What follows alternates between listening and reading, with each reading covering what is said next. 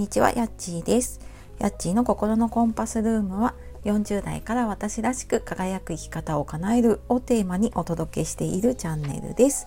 本日もお聴きくださいましてありがとうございます。えー、日曜日ですね。はい。ちょっとお天気が私の住んでいる地域はね、あまり良くなくって、ちょっと急にね、寒くなってきたのでね、布団を慌てて引っ張り出してきたところですが、えー、皆さんいかがお過ごしでしょうか？えー、今日はですね、えー、時間がうまく使える人使えない人の違いというテーマでお話をしていこうと思います、えー、これを聞いているあなたは時間が今うまく使えているでしょうか？ね、なんかあの平日もそうだけどね休みの日とかもあなんか今日何もしないで終わっちゃったなみたいなことってありませんか？いやこれ私も本当にねよくあるんですけどこの時間がねうまく使える人使えない人の違いで何かっていうとうんじゃあ仕事が忙しいかどうかの違いなのかっていうとそうでもなくってうんじゃあ子育てにねこう時間がかかるというか子育てが大変な時期だからどうかっ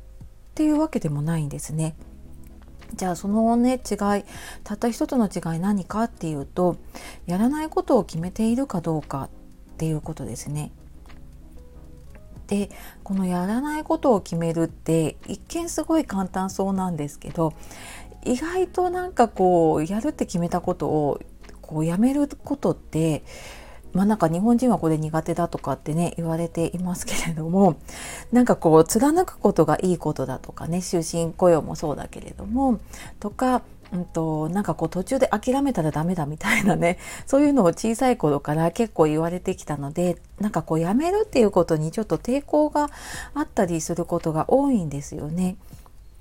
だけどまあそれもね時と場合によるのでやっぱり自分のね時間を増やすためにはねやめることっていうのを決めていかないとあの自分が本当にねやりたいことに時間が使えるようにはならないんですよね。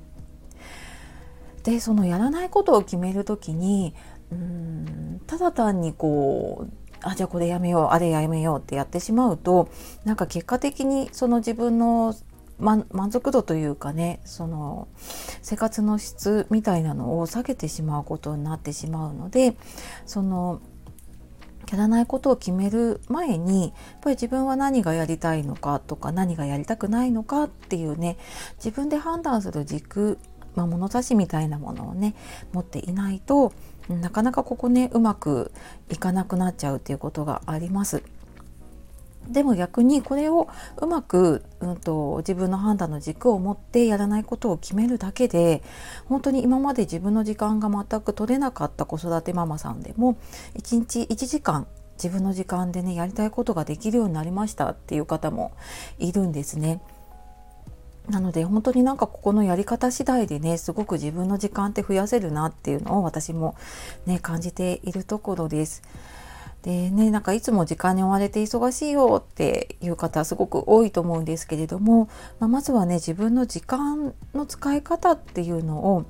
なかなかねあのじっくりと考える機会ないと思うのでそういうのをね見直してまずやらないことをね手放していってみるといいんじゃないかと思います。まあ、そうするとね少しずつ自分の時間がね増やせるのであの自分らしくねさらにあの進んでいけるんじゃないかと思います。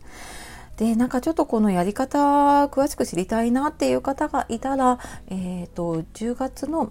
来週22から30日の間でちょっといくつか日程をね昼夜合わせて、え、自分のための時間の使い方の無料勉強会をやります。本当にワークショップ形式で少人数で気楽にですね、あの自分のスケジュール、余裕の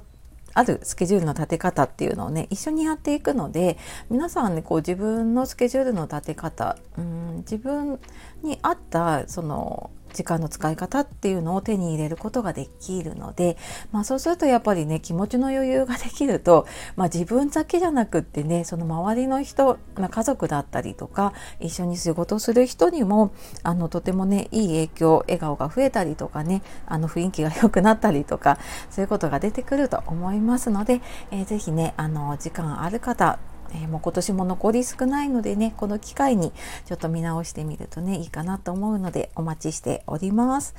はい、えー、では今日も最後までお聴きくださいましてありがとうございました、えー、素敵な一日をお過ごしください。さようならまたね